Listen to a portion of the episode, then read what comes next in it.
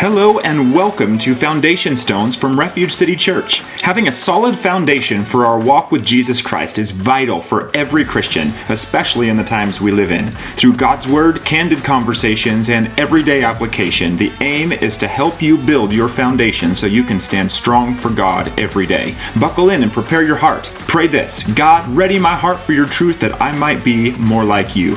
We hope today's episode empowers you to grow in your walk with Jesus. Let's dive in.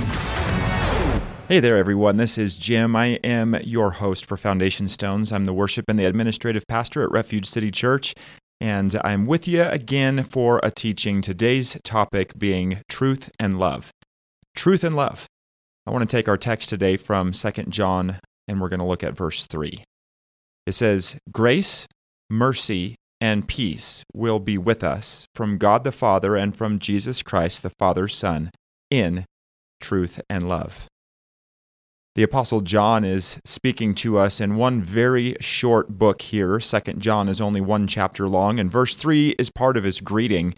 And he's giving us some profound truths here, even as he's greeting the people he's writing to. He says, Grace, mercy, and peace will be with us.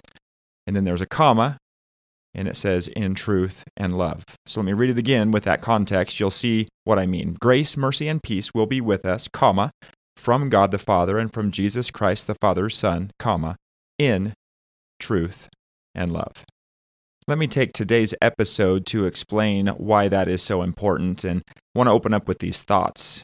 You know, for some reason, humanity, even us Christians, we tend to operate on the fringes sometimes, you know, often leaning toward one extreme or another in life, depending on circumstances we're going through. Maybe it's a yo yo diet or an out of control spending habit, times of great discipline followed by times of loose living or extreme political angst or church hopping or vacillating doctrines and belief about God and the Word.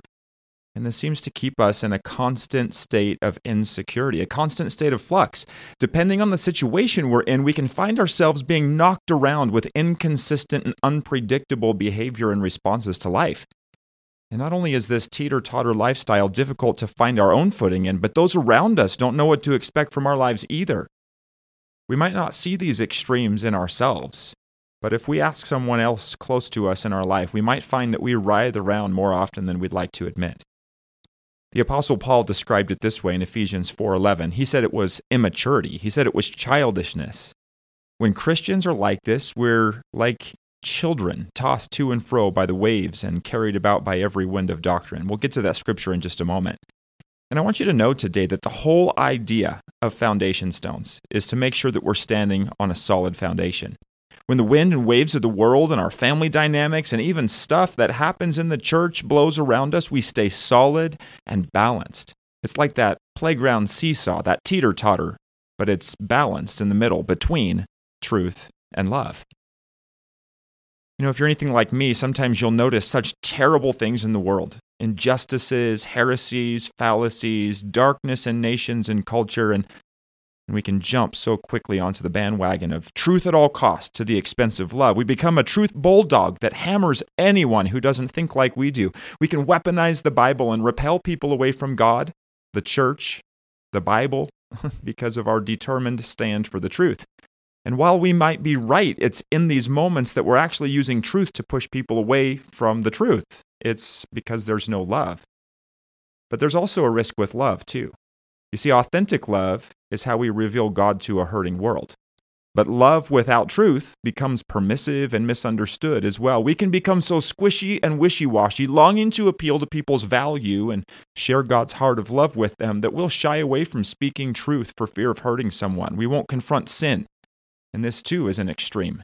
We've permitted ourselves to get out of balance again, this time on the side of permission and enablement. And I want you to know today, especially looking at today's scripture, that God always works in balance. The Bible calls us to a standard of truth and love. Not truth at the expense of love, and not love at the expense of truth. We're called to a balance of the two. Let's look at our scripture again, 2 John verse 3. It says, Grace, mercy, and peace will be with us from God the Father and from Jesus Christ the Father's Son, in truth and love. So when we spend time with God, we'll always be confronted with these two pillars that are set on our foundation as men and women of God, we must acknowledge and set in the standard of truth and love because God expects both. This is how we represent Him to a hurting world. This is how Jesus operated on earth, and we are called to live just like Him. In fact, as we grow in Christ, we should be confronted with both of these pillars regularly. Knowing that there's a human propensity to head toward one extreme or another, Paul, the apostle, he told us that God has set up ministry, those men and women called to the fivefold ministry, to make sure the body of Christ, the church, remains solid and steadfast. And he was adamant that we were not to be tossed around by every wind and wave and every extreme of doctrine. We're to be equipped in God's truth and love. Like I told you a moment ago, we're getting to Ephesians chapter 4. Let's look at verse 11. And we're going to go several verses here to see what I'm trying to explain to you straight from the words of the Apostle Paul out of the book of Ephesians, the scripture that we hold so dear. It says, And he gave the apostles, the prophets, the evangelists, the shepherds, and teachers to equip the saints for the work of ministry, for building up the body of Christ until we all attain to the unity of the faith and of the knowledge of the Son of God, to mature manhood, to the measure of the stature of the fullness of Christ, so that we may no longer be children tossed to and fro by the waves and carried about by every wind of doctrine, by human cunning, by craftiness and deceitful schemes. Rather, speaking the truth in love, we are to grow up in every way into Him who is the head, into Christ, from whom the whole body, joined and held together by every joint with which it is equipped, when each part is working properly, makes the body grow so that it builds itself up in love. So, as a race, humans are easily distractible. Would you agree? And it's our distraction that causes us to remain immature. How does this look in our Christianity? Though the examples could be as diverse as the people that embody them, a few things I've noticed that the church in particular is susceptible to in our day and age could be these. Maybe it's this. Maybe Maybe it's someone getting bored with the gospel message, so we complain against our pastors and teachers and look for some new nugget that's deep and revelatory and appeals to our truth button. Maybe it's from the next greatest pastor who is doing things a little deeper than the one that we've been under. Sometimes, as people, we jump on fads and bandwagons that happen in the church. Maybe it's the latest political activism or the latest end times prophetic voice. Maybe it's an extreme in a spiritual gift of some kind. Or maybe it's this. Maybe it's getting offended at truth and those who proclaim it. So we leave one church for another trying to find something that's not so hard to digest. Or maybe it's being distracted by the personalities of the leaders, their fame, their fortune, and either being pulled toward one in an unnatural infatuation with them or being repelled by them because we don't like their personality. And this causes church hopping based on the personality of the pastor instead of finding out where God has called us and staying rooted there on assignment from God rather than based on our personal preferences. And to be transparent, all of these I've dealt with at different times in my own life. Have you dealt with any of these in yours? Paul says that if I'm not balanced in truth and love, I'll be tossed around like I'm caught in a wild storm at sea. And there's been times that I felt tossed back and forth by all of the things going on in the world. There's extremes in truth and there's extremes in love. There's extremes in teaching, there's extremes in this, and there's extremes in that. And God is telling me all along that He wants me to be in truth and love.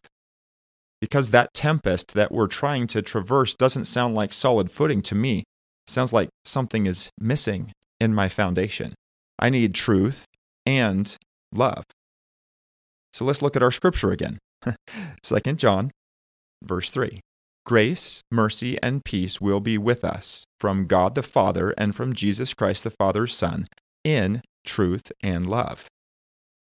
So notice what is with us grace, mercy, and peace.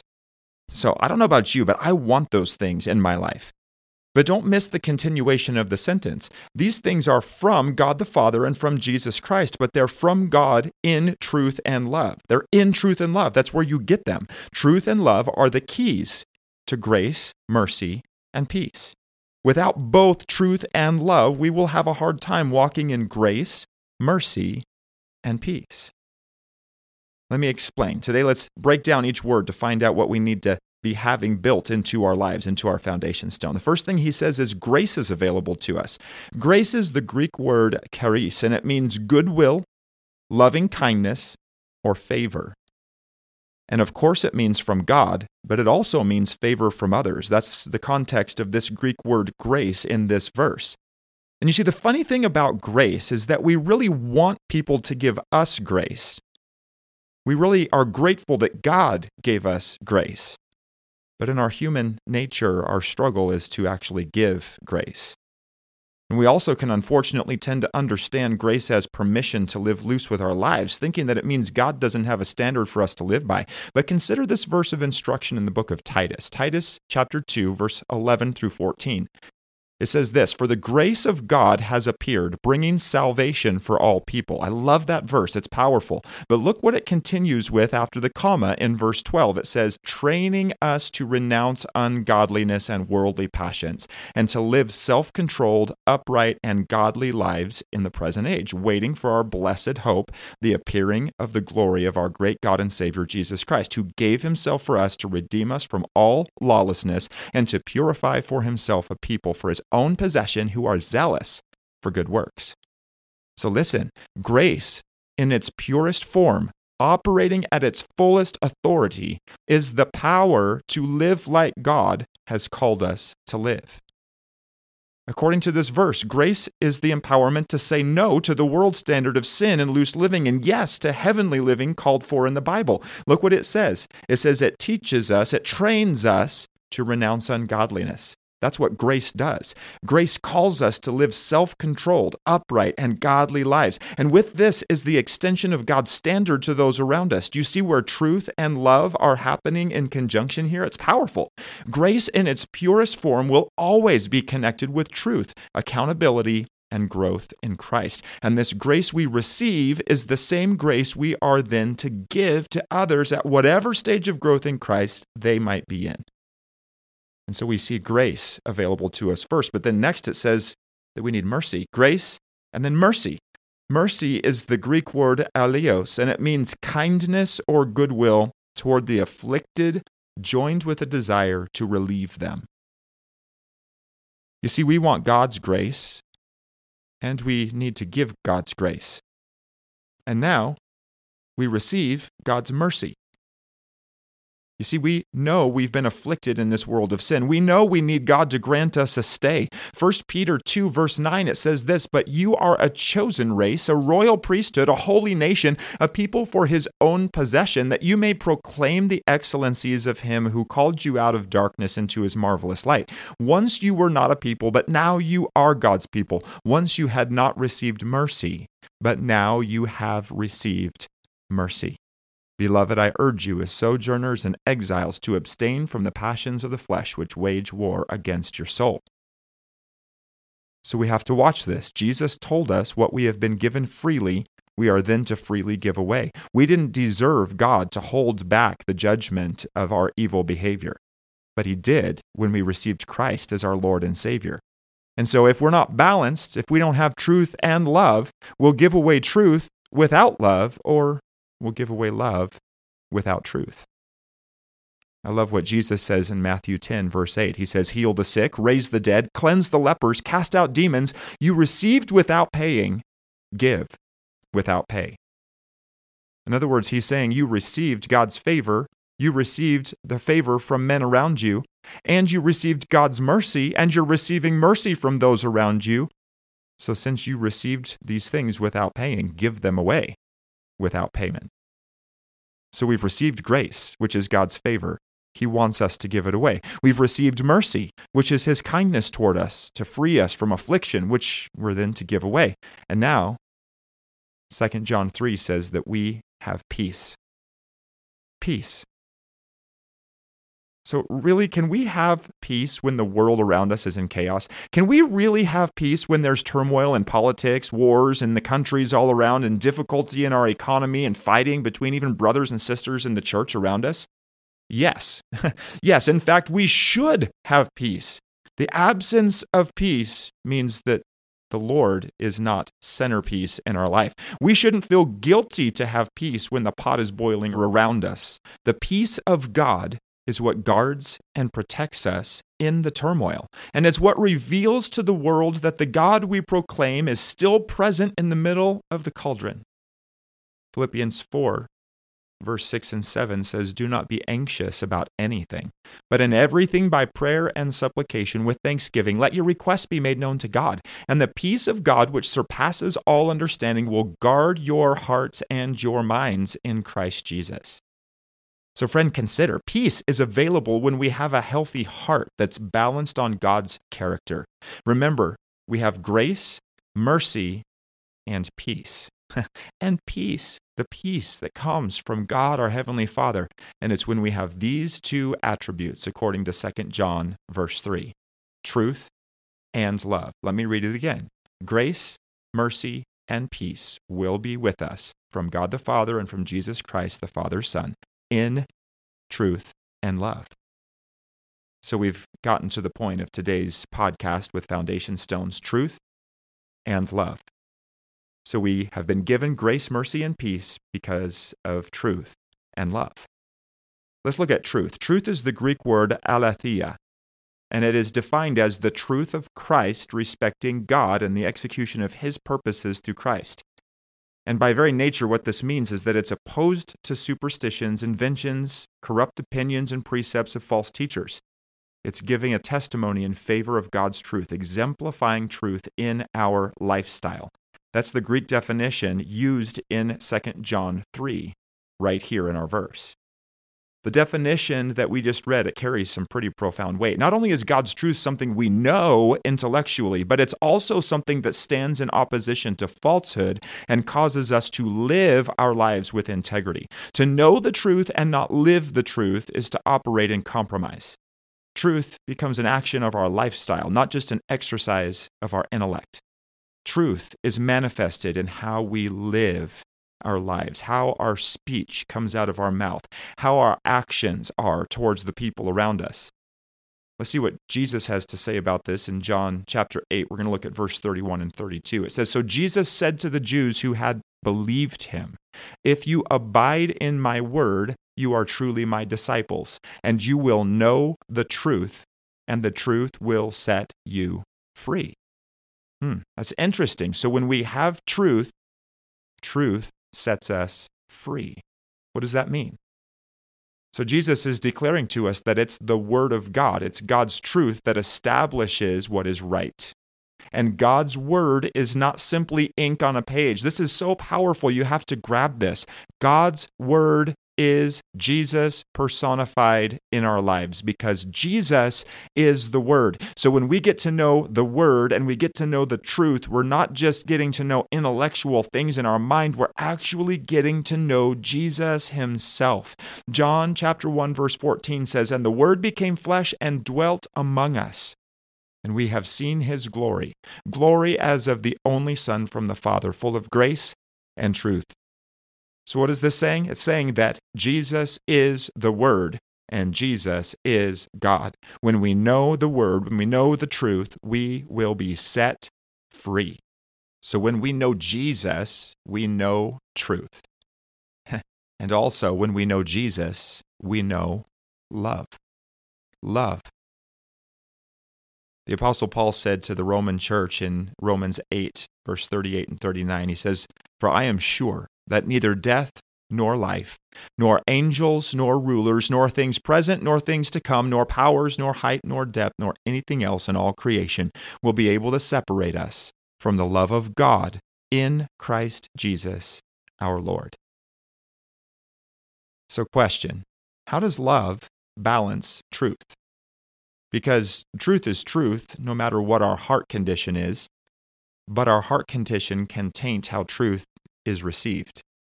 So listen, the love of God reveals the heart behind the statements of truth that are needed in order to be free.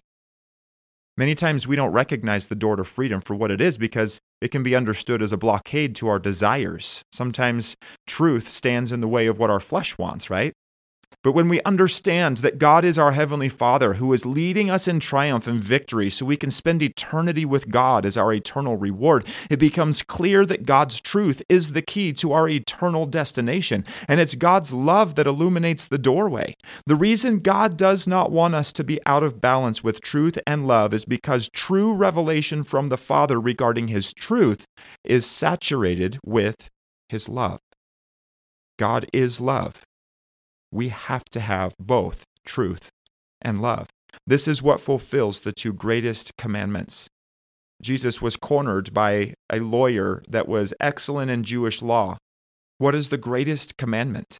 Verse 37 of Matthew 22 And Jesus said to him, You shall love the Lord your God with all your heart, and with all your soul, and with all your mind. This is the great and first commandment. And a second is like it You shall love your neighbor as yourself. On these two commandments depend all the law and the prophets. So get this without the love of God, truth falls flat. It's not received. But the balance of truth and love, which releases grace, mercy, and peace, is what a sick world needs in order to see the full character and love of God. So here's a challenge for us today. If you hedge toward truth only at the expense of love, you'll repel people. You'll be speaking a lot of truth, but you'll many times find yourself alone. You'll find you bounce around a lot. You'll go from relationship to relationship, church to church, forming coalitions with people who agree with you, but finding sharp separations whenever disagreements arise. Truth, absent of love, morphs into dogma and a religious spirit, and pretty soon the fruit of the kingdom is hard to find. However, Love, at the expense of truth, can manifest into wishy washy permissiveness that sends a message to the world that there's no accountability or standard from God. Conviction and authority from God are seen as old school and even barbaric. We can misunderstand God's standard, make excuses for sin, and send the message that a good God couldn't possibly allow people to go to hell. We can reject conviction in preaching, thinking the pastor or speaker is too laws and works oriented, too many do's and don'ts. We could look for what we perceive as kinder teaching that can possibly morph into looking for a teacher who will tickle our ears. We've misunderstood the truth of love. We've got to have truth and love working in conjunction. Truth and love then will bring, according to 2 John 3, grace, mercy, and peace. And oh, we need a balance of all of these things in our life every single day? How do we make sure that both truth and love are getting into our heart? Listen, these are some things that I try to implement in my life. I'm not perfect at it, but these are things that I really want to give you today. Spend time in prayer every day to maintain your relationship of love with God. Knowing God personally causes us to know His love, so you'll grow in truth and you'll grow in love. Listen, spend time in God's Word every day to maintain your understanding of and your conviction in His truth. I think that it's important that we read our Bible out loud many times because faith comes by hearing. So truth is established, but we also get to know his heart. And I want to encourage you with this recognize if you're on a teeter totter. If you're in an extreme, check your heart. If you're on a tangent, check your heart. If you're easily irritated and offended at people who don't see things exactly like you do, check your heart. If you're getting offended at the spoken word from a pulpit, check your heart. If you find that you've bounced churches, Bible studies, relationships, and there's been drama in relationships all around, check your heart. There's a common denominator in all of these situations you've gone through. it's you. Are you balanced in truth and love? The way you can tell if you're balanced, according to 2 John 3, is that you will manifest in your life grace, mercy, and peace. So, friend, do an audit today. Do you have grace, mercy, and peace that are working there because of truth and love? That's what 2 John verse 3 is all about.